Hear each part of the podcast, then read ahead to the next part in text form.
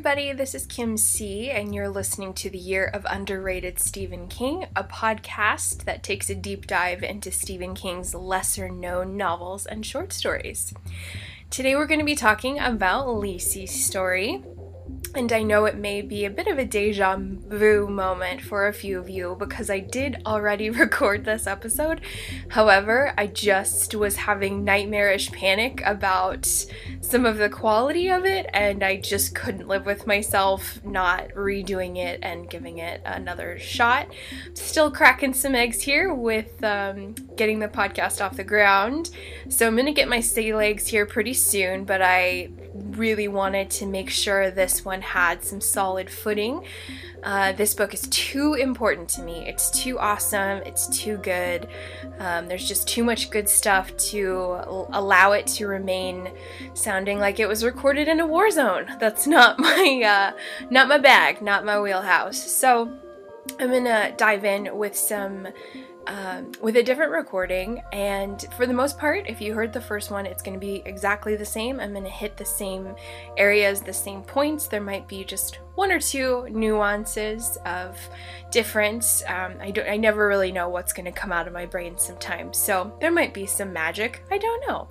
Um, but for the most part, let's uh, let's dive in and um, explore the sort of the four sections I'm going to take a look at with this book. Similar to the Under the Dome um, breakdown, I'm going to have an intro. I'm going to talk about what's unique about the book. We're going to read an excerpt from the text. I'm going to transition to heroes, villains, and honorable mentions. I'm also going to discuss what's working in the novel and what falls a little flat, what's not working, and then we'll have some concluding thoughts on whether I think it's worth the journey or maybe shelving it for a little while.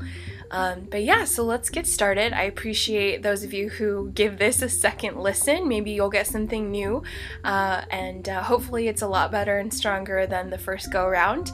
I definitely just felt it had to be done, especially because this novel is becoming a limited series. I'm not entirely sure on the network, but uh, I think it was the other day I just watched this awesome live um, YouTube session with uh, Stephen King and John Grisham. And it was so fun, and the two of them together are just fantastic. And Stephen said that uh, uh, John Grisham asked him about projects and what do you have going on, and he had mentioned that Lisey's story had just concluded filming and so I thought that was pretty exciting. Um, all I know about the limited series is that Julianne Moore is our lead actress playing Lisey. Clive Owen is playing her husband Scott Landon, and then there's a, a creepy guy uh, who I don't know the name of playing Jim Dooley. And um, but I am super excited for the show, mostly because this book is bananas.com. It's nuts. It's absolutely bonkers, and I have no idea how they're gonna adapt it personally. I, I either there's just going to be drastic changes and it's going to be nothing like the novel or it's going to be a drug trip because that's how this um, that's how this book reads guys it's uh it's real trippy um, in good ways but trippy um, so let's sort of dive in with some introductory info. Uh, this is quoted as Stephen King's best written book, and he himself has has said that, which is very very intriguing. I can definitely see why he says that, um, and we'll talk a little bit more about the writing and the language used because that's the star of the show in this novel. But it's also one of the most challenging Stephen King books I've read in my 20 plus book adventure, give just on getting into the plot alone. So we'll talk about that in a little bit in greater detail, but this was published in 2006. It's a little over 500 pages And the roots of this story are about a hospital stay that Stephen King had shortly um, in the rehabilitation stage post getting hit by a van in 1999. I'm not sure if you guys know or knew extensively. He was somewhere in Maine and a, a van turned a sharp corner and crashed into Stephen King, and he was really, really almost almost killed and critically injured and required a lot of rehabilitation. And I guess uh, one or two years after the accident happened in 1999, and around 2002, he had a lung infection that just turned into pneumonia and required a pretty lengthy hospital stay. So while he was in the hospital, his wife Tabitha uh, just decided to use the time while he was away to redo his office. And so when Steve was released, he got home and there was just his office was being renovated, and there were boxes and boxes and boxes and rows and rows and rows of paper and books and awards and just all of this stuff. And he had this idea of what it would be like if Steve passed away, if he passed away before Tabitha, and Tabitha would have to sort of clear out and handle all of this. And so it got her thinking about it, and then he wondered if there might be somebody really sinister who would maybe think there was treasure or unpublished material or something worth harming Tabitha over. And so that was how the story of Lisey's story came to be. Uh, this was I think it's a story that's pretty close to the bone for Tabitha, is what he said. Even though in the actual novel at the end, for the author's note, he says it's really not about her, but I don't know, reader. I'll let you I'll let you be the judge. I think that this is a very intimate story about marriage and love and um, King is pretty pretty sweet when it comes to to talking about his wife. They've been married a really long time. Actually way longer than Scott and Lisey were, which was about 25 years in this, in the story. Um, but for having looked at this book, I read it about two months ago. I uh, really had the opportunity to let it gel in my mind for a little bit, and I uh, was listening to other um, reviews on it and reading about other Stephen King fans who had let their friends read this book, and it was the first Stephen King book they'd ever read. And that shocked me to my soul because no, guys, please do not give this to a friend if they've never read Stephen King before. I think the reason why those people did it is because, technically speaking, this book isn't very scary. So, as one of the big things we're going to be dealing with in the podcast is how we have two camps of Stephen King lovers and haters. We've got the people that are so used to the thrill ride of Stephen King and being terrified and always, you know, craving a scary story at all times. And then you have the people that dismiss him because of that and think that he's just a one trick pony who only writes creepy paranormal uh, horror fiction. And so, what we're trying to do is blaze a new trail where he's both, and not only is he both, he's the best at both. He's the best at everything. He's the king. So, but this novel, guys, is oh man, this is senior capstone level thesis work. This is, um, oh, I do not give this to your friends if they've never read Stephen King before because they're gonna hate Stephen King, they're gonna hate life, they're gonna not have fun um, because this one's tricky, guys. This one's a little tricky to get into based on the language alone. It's it's like a puzzle book. It's like really complex in terms of um, it, it's like it's written in code, and so.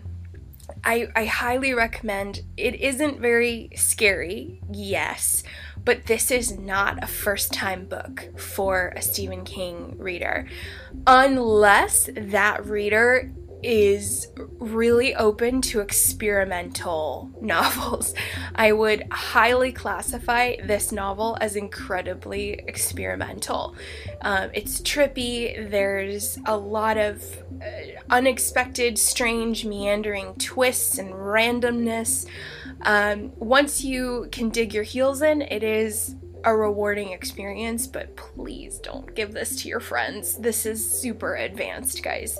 I really believe it's advanced. Um, and highly recommend that this is not a first book that you give to Stephen King fans unless you like duct tape his name on the cover and get a sharpie and block out his name on every page. That would be what I recommend.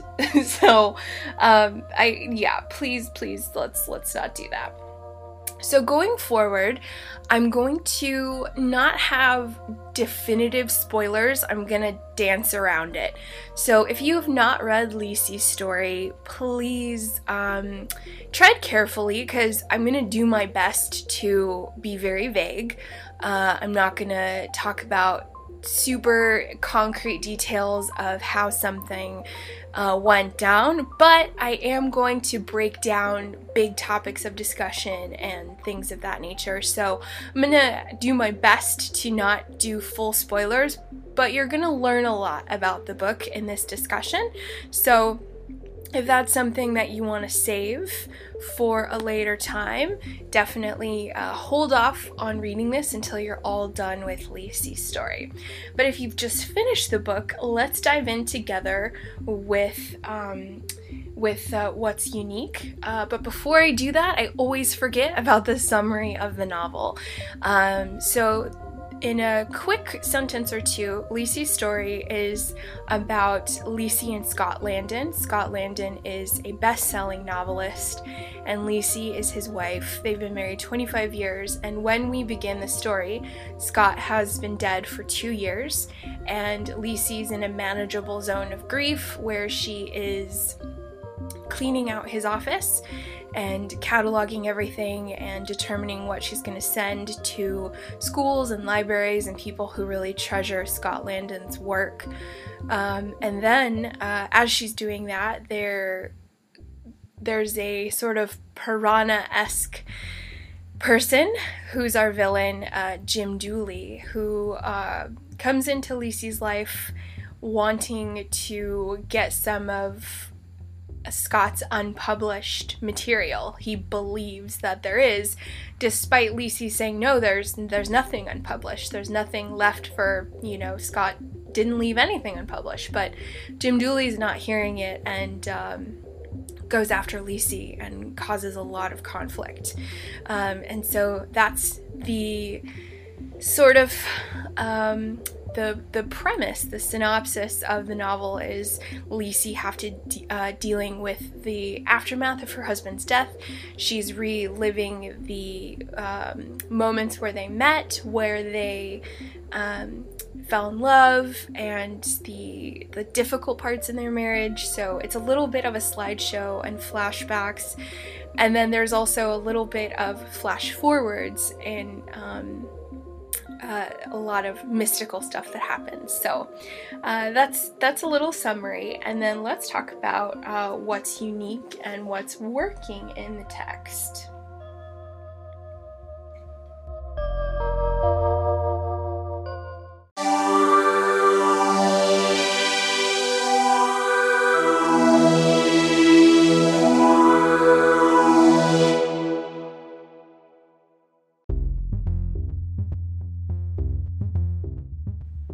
What's the most unique in Lisey's story?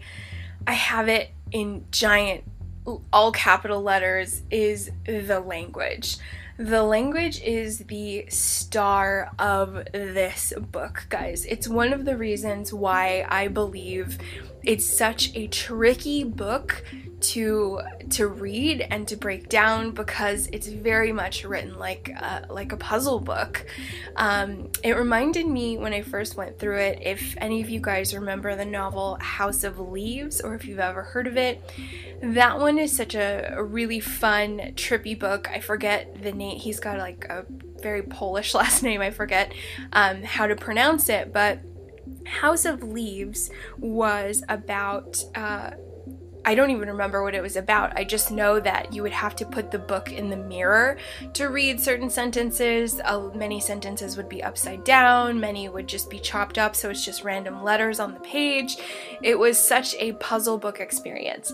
This isn't as puzzly as that, but the language is definitely its own um, code of intimate craziness between Scott and Lisey. So, some of the examples that we have um, from the story uh, are Bad Gunky, Bool, Strap It On, which I know sounds a little X rated, but it means it's a euphemism for get it together, chin up, stay strong, um, put a put a good face on, and then they even have an acronym SOWISA, which is S O W I S A, and it stands for strap on whenever it seems appropriate, or strap it on whenever it seems appropriate. So they would tell each other that. Scott would just tell Lisa or Lisey, you know, SOWISA, baby love, and she, yeah. So one of those. Uh, we've got Blood Bool, Boo'ya Moon, The Long Boy, Smuck, which is instead of everyone's favorite F word, we have smuck, smuck this, smuck you. it's it's there's a learning curve for sure.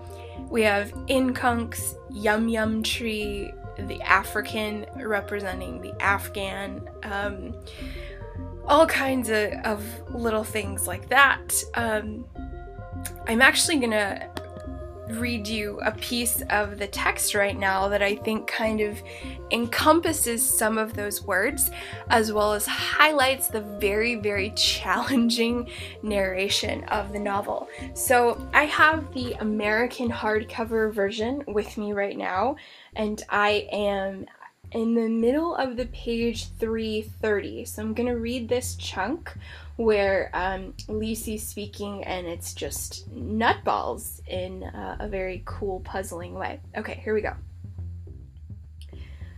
It's still there, she said. She was gripping the handle of the shovel again. The way through is still there. It must be, because he prepared for all of this. Left me a smucking bool hunt to get ready. Then yesterday morning, in bed with Amanda. That was you, Scott. I know it was. You said I had a blood bool coming, and a prize, and a drink. You said, and you called me baby love. So where are you now? Where are you when I need you to get me over? No answer but the ticking of the clock on the wall. Close your eyes. He'd said that too.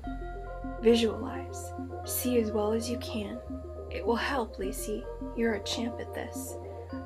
I better be, she told the empty, sunny, Scottless bedroom. Oh, honey, I just better be. So, all of those words that I kind of mentioned, there's even more so than the example I provided, but they're just strung together in this intimate language between Scott and Lisey. And it, it, takes a little while to get that language under your belt and even still the narration is so artistic and experimental that it's bumpy. It's bumpy a lot of times and it took me took me some time to to dig my heels in and and uh, flow with it. But the language is oh my goodness guys it's it's such a it's the huge big uh, giant aspect of the novel that is the most unique about it so I I really loved sort of underlining all of those words and kind of analyzing where where Steve might have got them and uh, how they just become larger than life in the text. So, the other thing that's really, really working in the What's Unique portion is magical realism. So, I really believe it is magical realism rather than the supernatural or the paranormal because of how subtle it creeps up. It's really very all of a sudden, and there's no transition, there's no sort of foreshadowing for it and it reminds me so much of the magical realism we see in some of the South American novelists, uh, like Gabriel Garcia Marquez. If you guys have ever read 100 Years of Solitude or Love in the Time of Cholera, there's some really uh, great examples of magical realism in that, where all of a sudden uh, a, a, a room is full of butterflies, and you know, it's just completely normal, um, just magic and randomness all around. Laura Esquivel uh, and her novel Like Water for Chocolate. So when I was reading the text, I, I really connected with those. Um, only I think in those novels, the tone is a little bit less ominous than in Lisey's story but uh, this still kind of those strong images of magical realism. And one of the biggest examples of magical realism is the fact that there's a physical place in the novel Lisey's story called Boo'ya Moon. And this is all of a sudden a dreamlike world that is floral and tropical and Scott and Lisey go there. Um, and they get there sort of mentally transporting themselves. Um, you find out in the text that Scott has undergone a very, very painful childhood, and he would go to this place to escape that childhood. And when I was first reading the text, I just thought it was metaphorical, and I thought that this wasn't real. This was like a mental safe haven for Scott. But then he actually takes Lisey there, um, and they're physically there. Um, and it's a really, really trippy um, place where it's there's a magic pool that provides healing and sort of peace and then if it gets dark, things are poisonous, there's monsters there. So Boo'ya Moon is, I think, the big chunk of this novel where you as the reader are trucking along. You're like okay this is about a marriage. Okay i'm on board. And then all of a sudden they transport themselves to this magical tropical beach place and they're wandering around and you're just like what what just happened? So that's we're going to talk about that in greater detail here because it's such a huge part of the novel but the magical realism is very heavy and very thick and it's uh, it's very unique in this novel. Um, the other aspect that is really strong are objects. Um, so i couldn't help but approach this topic much like a video gamer would. Um, I'm not a gamer. I appreciate video games, and I I'm super old school. Like I only really like the cute kid games, and I have the attention span of a fruit fly, so I don't really play them for very long. But when I was reading the novel, some of these objects are kind of floating, uh, not necessarily in the text, but in my imagination, these objects are so definitive and special and essential that they are very much like a floating hovering item in a game where the main character you you walk your little guy and he grabs the item and it's just floating there for him. Um, the objects in this story are super powerful like that. Um, we have a silver shovel that was gifted to scott at a groundbreaking um, at a college library and Lisey uses it to smack the gun out of someone who is going to who shot Scott. And that shovel becomes this totem for Lisey. She uses it very much um, as a, a, a, conduit, as a catalyst in the story. And so when she's got that shovel, it's very much like a weapon and also this magical item just sort of hovering there for her.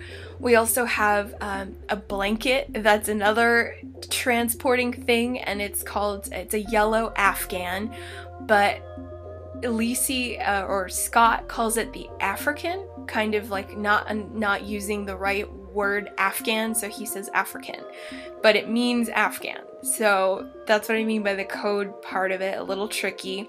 That's another sort of powerful object. And then we have a silver bell that is in Boo'ya Moon, which is connected to um, Paul's deceased, or pardon me, Scott's deceased brother, Paul.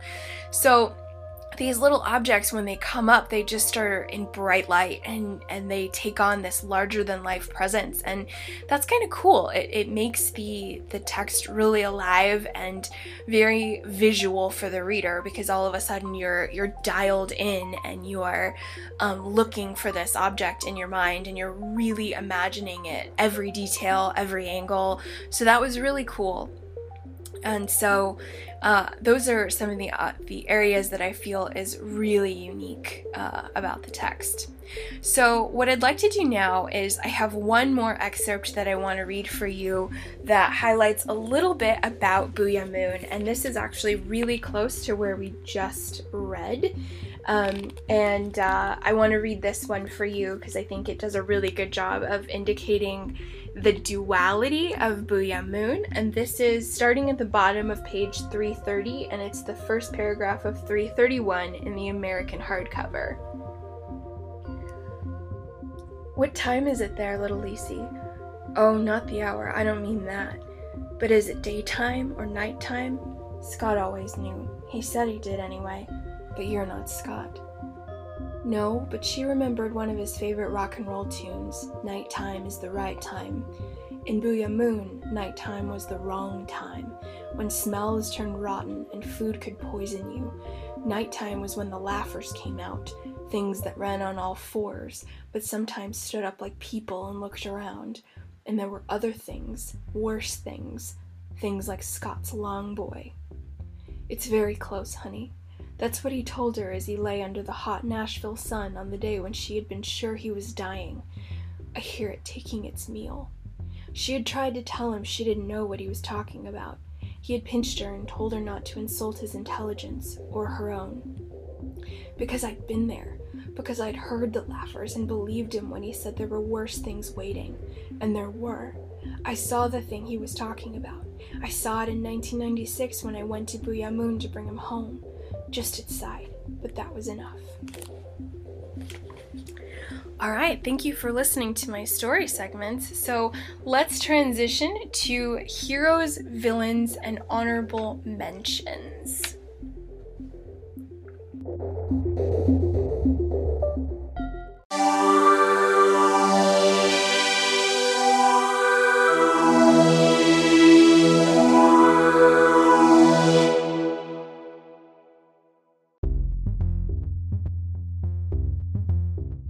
Okay, so before I talk about um, Jim Dooley and some of the other standout guys, uh, one of the very big themes we have in Stephen King works is the um, the best-selling author and the obsessed fan. So we really uh, get to see that here in this um, recording, or pardon me, we, we get to see that in this story a lot.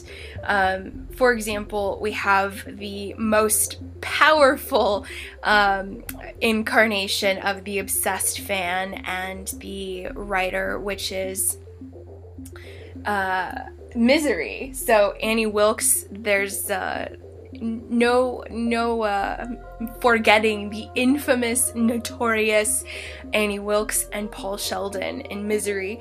We also have this theme um, throughout in several Stephen King novels. Um, we've got Morris Bellamy, and I believe Rubenstein is the author that he stalks in the latest Steve, uh, Bill Hodges trilogy, which is end of, um, pardon me, it was Finders Keepers. So Finders Keepers, we see that again, and it's throughout Stephen's work.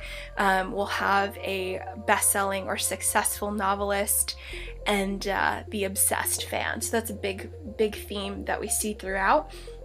And so my villain that I'd like to mention first, of course, is Jim Dooley. He really channels that um, that uh, obsessed fan. However, it's slightly different because Jim Dooley, uh, I believe in the story, he's written as an ex-con. He's from the South, but I don't know if he is a fan of Scott Landon as much as he's a treasure hunter.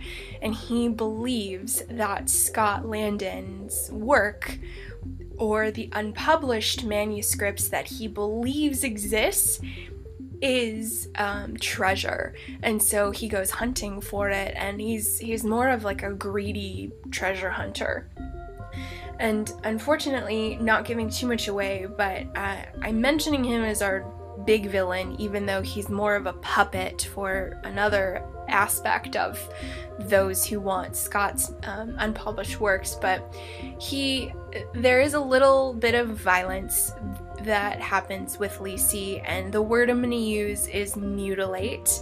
There is a, a scene of which some mutilation, which mutilation is such a horrifying word, it's such a strong word, but I think it's applicable. I really think that it it's working for for that. Um, so if if you're sensitive to any sort of um, violence against women, uh, please keep in mind it's a small scene and it does balance out where uh, it's uh, it's it's very much like you know how we tell kids when they get really scared, like it'll get happy again or it'll be okay.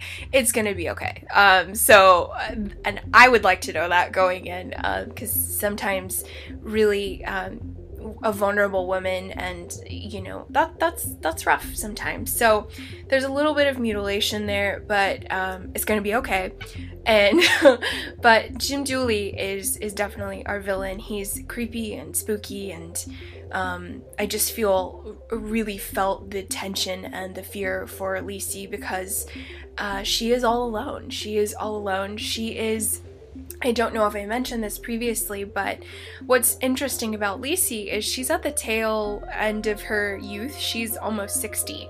So she's not a spring chicken. So for her, this is, you know, she's a vulnerable lady and she's by herself. And so that was that was a little bit um, interesting and at the same time very very emotional. So, the other villain that I want to mention is Sparky Landon, which is Scott's father.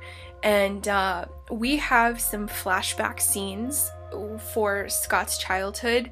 They are pretty unsettling. Um, if you are sensitive to any sort of child abuse stuff, um, keep in mind that is there. It's not heavily gone into, but um, it's there. What makes it tolerable or bearable is the writing and the language used. Because um, Sparky Landon, he's really mentally ill and he's hallucinating, he's delusional, he's absolutely just in another world. And so he's describing that world with such strange language and such a strange way of expressing himself that it is sort of interesting. So you can kind of hang on through those scenes. Um, there are they're a little difficult. Um, and so he is most assuredly a villain. Um, there are some tiny moments through the madness where he might have an opportunity to be redeemable, but for the most part, he is just like this monstrous part of Scott's life that really um, contributes to the darkness that Scott faces in his life um, and his marriage with Lisey. It's the reason why he abuses alcohol. He's got a really strong alcohol problem that he hides from Lisey. Um, it's the reason why his books are so dark and frightening, and he um, he assumes this is why he he assumes that his dark writing um, brings out the darkness in people and his fans and then um, the other thing is that the darkness from his childhood makes him tell Lisey that he can never be a father. He never wants to have children because he feels haunted um, literally and metaphorically because of his past. And then there's a little bit of a connection to the monster called the Long Boy in Boo'ya Moon. So um, Scott feels as though he's being hunted and he can never be a father. And so Lisey makes a lot of sacrifices um, for him and their love, and Sparky Landon's connected to that for sure. Um, so there's some some very harrowing flashback scenes, but uh, hold on to the language aspect of it to get through because that's sort of the the artistic branch that I held on to that kind of got me through it as I was just looking at it as um, a creative exploration, so to speak. Um, the other small but very large character um, Paul is his deceased brother. He is on the screen for very little, but um, makes a big impact. So I really enjoyed Paul's presence, and um, there's there's a lot of sadness associated with Paul, but um, there's there's also a lot of light and hope connected to that as well. So Paul's character, um, somebody that is definitely worth an honorable mention. What I love in, in Stephen King novels is oftentimes the ones who don't have a lot of time on the page really sort of give you that lingering focus. You think about them a lot just because even though they are not described too much, they their presence becomes essential. And that's I think the core of this novel is about love and those who love us in the shadows. And Lisey is a perfect example of always being in the shadows, waiting for Scott, supporting Scott, loving Scott. And so, Paul, the big brother to Scott, you know, he doesn't get a lot of time in the spotlight. Um, and when he does, it's usually in a negative way. But um, Stephen King does a really great job of you know, making amazing main characters that are rich and complex and dynamic. And then there's also some some supporting cast that um, make a big impact, even though they're not there very long and so that's why I feel Under the Dome is such a success. Um, if you haven't listened to episodes three and four, please do, because even though there's a lot of characters in Under the Dome, um, there's some important ones, even though they're not on screen for very long. Um, so, my other, um, so for my hero, I want to talk about is Scott. And the reason why I bring him up is because we never really get Scott alive in this novel. We only have him in memory or flashback or as a sort of ethereal voice from from beyond sort of speaking to Lisey, guiding her. He speaks through Lisey's sister at one point. Um, so Scott is a really dynamic character because in the flashbacks we see him as a very tormented soul, someone who is just a victim of of a lot of pain and sadness, and he's trying to make the best of it. Somebody who maybe has some mystical power as he's able to transport, teleport himself and Lisey to a magical escape. Um, and uh, and then he's also, you know, um, just somebody who loves Lisey and loved her very well in in life and in death. Uh, I think he's continuing to love her, which is pretty special, uh, even from beyond. So Scott, for me, is most definitely a hero. And then um, Lisey, Lisey is tremendous, guys, and I think that. Um, I would love having read this book and having spent some time with Lisey and seeing how brave she is and uh, everything that she has to handle in this space. I really uh, feel she's a bit of a superhero, and you could tell um, watching interviews with Steve uh, after Lisey's story was published. I think he likes her a lot too, and I think she should be more of a star than Holly Gibney. Um, not knocking Holly Gibney, I like her. I just Lisey great.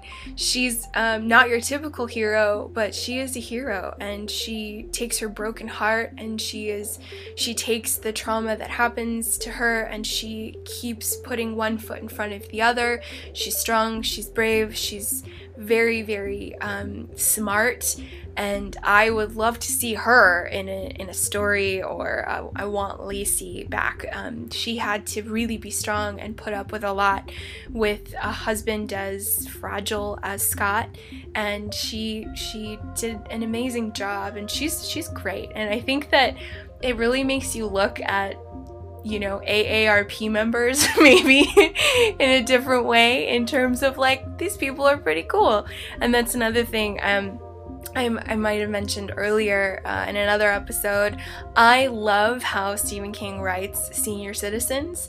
Um, the older, the better. The older they are, the more charming he makes them, the more that they shine bright and have hysterical, awesome dialogue lines and these zingers and they're great and Lisey's a really awesome character. She's wonderful and I encourage you to go on this journey with her just to see a really strong lady come to life and really reflect on her life in a beautiful way.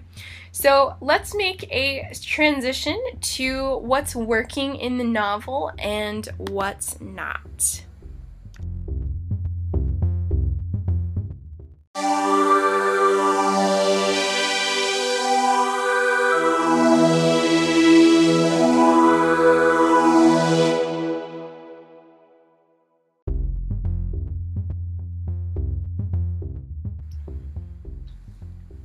All right, so what's working here uh, that I feel is doing well is um, narrative structure.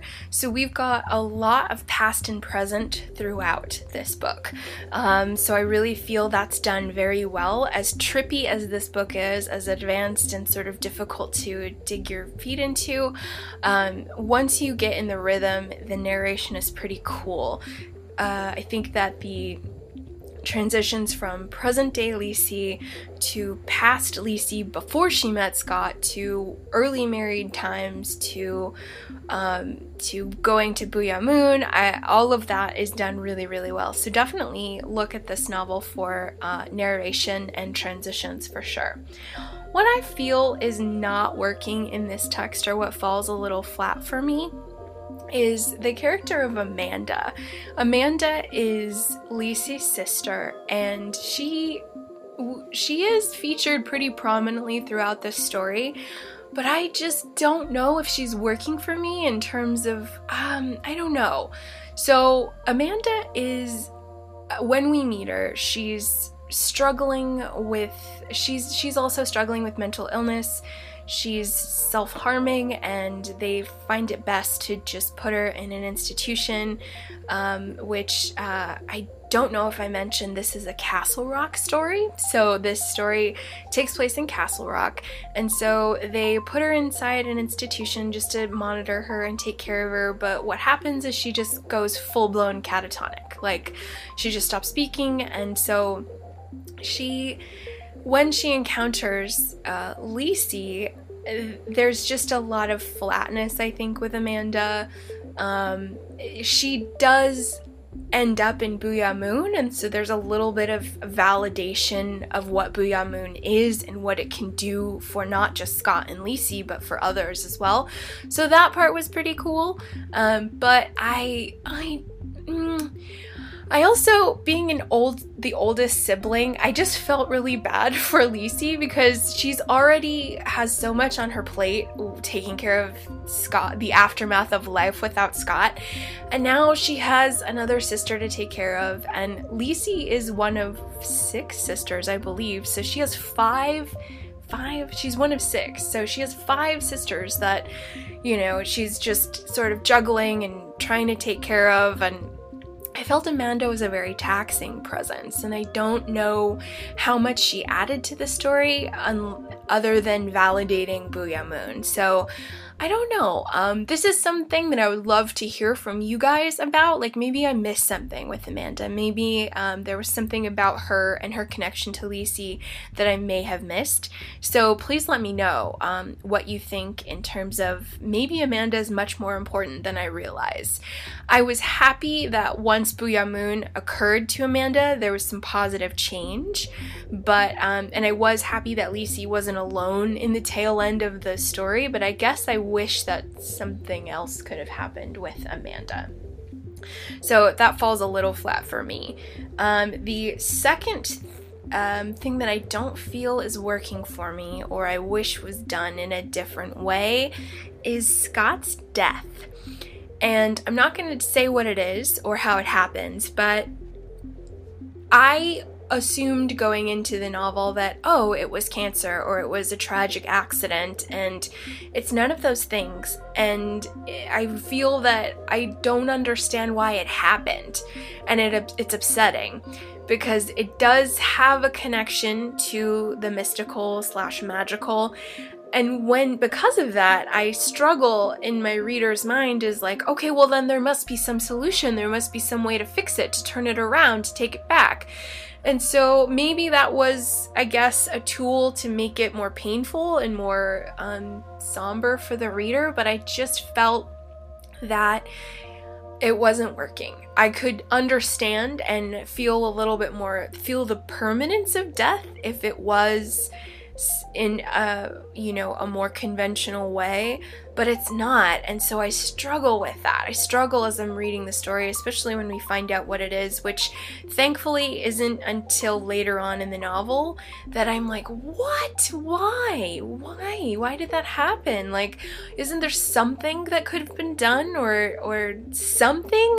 You know like clearly this is you know i it, it just happens fast. It's yeah, so Scott's death is something that I feel is not working, or maybe I just wish it was better. Um, I'm not sure. So uh, that's what I that's what I have uh, for that chunk of the story of what's working well and what's not.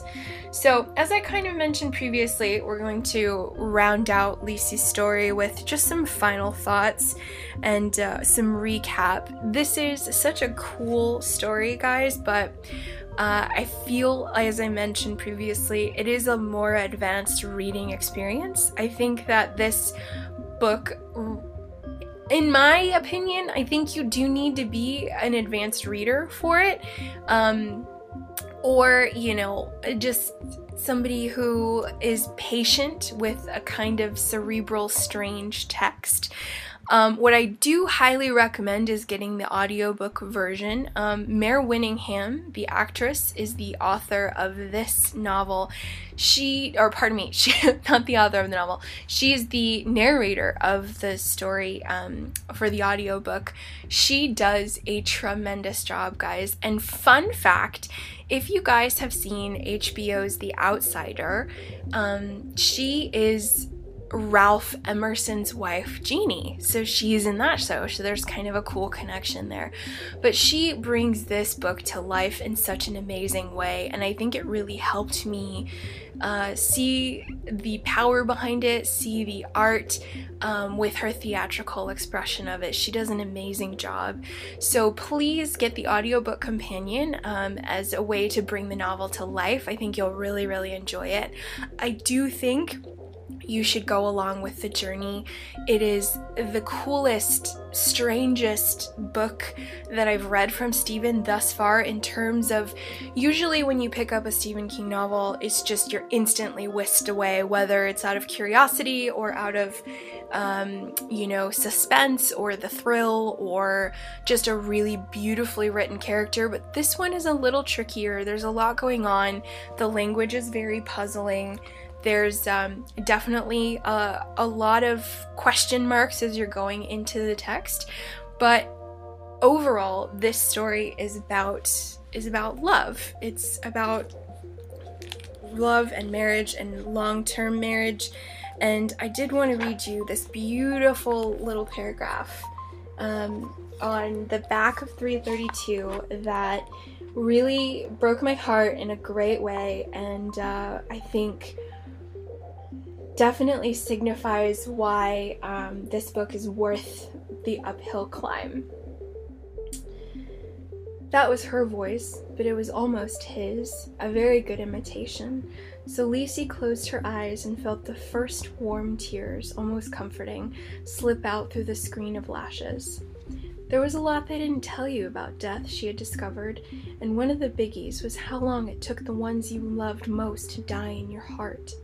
It's a secret, Lisey thought, and it should be, because who would ever want to get close to another person if they knew how hard the letting go part was? In your heart, they only die a little at a time, don't they? Like a plant when you go away on a trip and forget to ask a neighbor to poke in once in a while with the old watering can. And it's so sad. So that was on page 332, and I loved that part because I think it just brings it home of this story is a love story, a strange Stephen King labyrinth love story with a lot of fantastical, strange things happening in it, as well as a lot of intimidating language patterns and code. But it's about those people who love us in the shadows and who are essential to our lives. And that's something that really makes my heart just happy and sad at the same time because it makes you look at long married couples or long term relationships as, you know, how they, the you, me, and the us. And it's the us that survives and thrives and is this own unique beautiful thing. And so i loved that. And that's the it's very poignant. And i also think that reading this book having stephen king quote it as the his best written you definitely get to see sort of a, a very close, intimate side of him. I think um, what he treasures most, what all of us on the planet treasure most, is our family and our loved ones. And even though he says this isn't about Tabitha, you know, there's all writers write about themselves in a small, small way. So I'd like to see what you think in terms of what you notice about, you know, this is a guy who really, really loves his wife and has had a beautiful, long marriage with her and uh, and all the ups and downs and craziness and terrors in between. So I really enjoyed this book. Uh, for uh, many, many reasons. But as I mentioned at the beginning, please um, advise your friends if they have not read Stephen King to maybe not start with Lisey's story. Start with something else. Start with a short story collection. I'm going to talk about Everything's Eventual here pretty soon. Um, so start with a short story collection. Um, save this for once you're like minimum 10 books in, I think or um, duct tape his name off the off the book because um, I would hate for somebody to read this novel having never read Steve before and just say that it was awful and because it's possible guys this one's tricky. This one's a tricky one. Um, i would love to hear from you uh, especially when this book finally reaches the screen and we're able to see um, julianne moore as Lisey so that's going to be exciting. I'll be sure to do some coverage on that whenever that goes down. Um, please write in at uh, underratedsk at gmail and let me know your thoughts on this one. This one is polarizing. I think a lot of people are hot and cold about Lisey's story, but I think it's worth the journey. It's worth exploring. I'd love to hear your thoughts. So thank you guys so, so much for hanging out with me. And I will catch you later.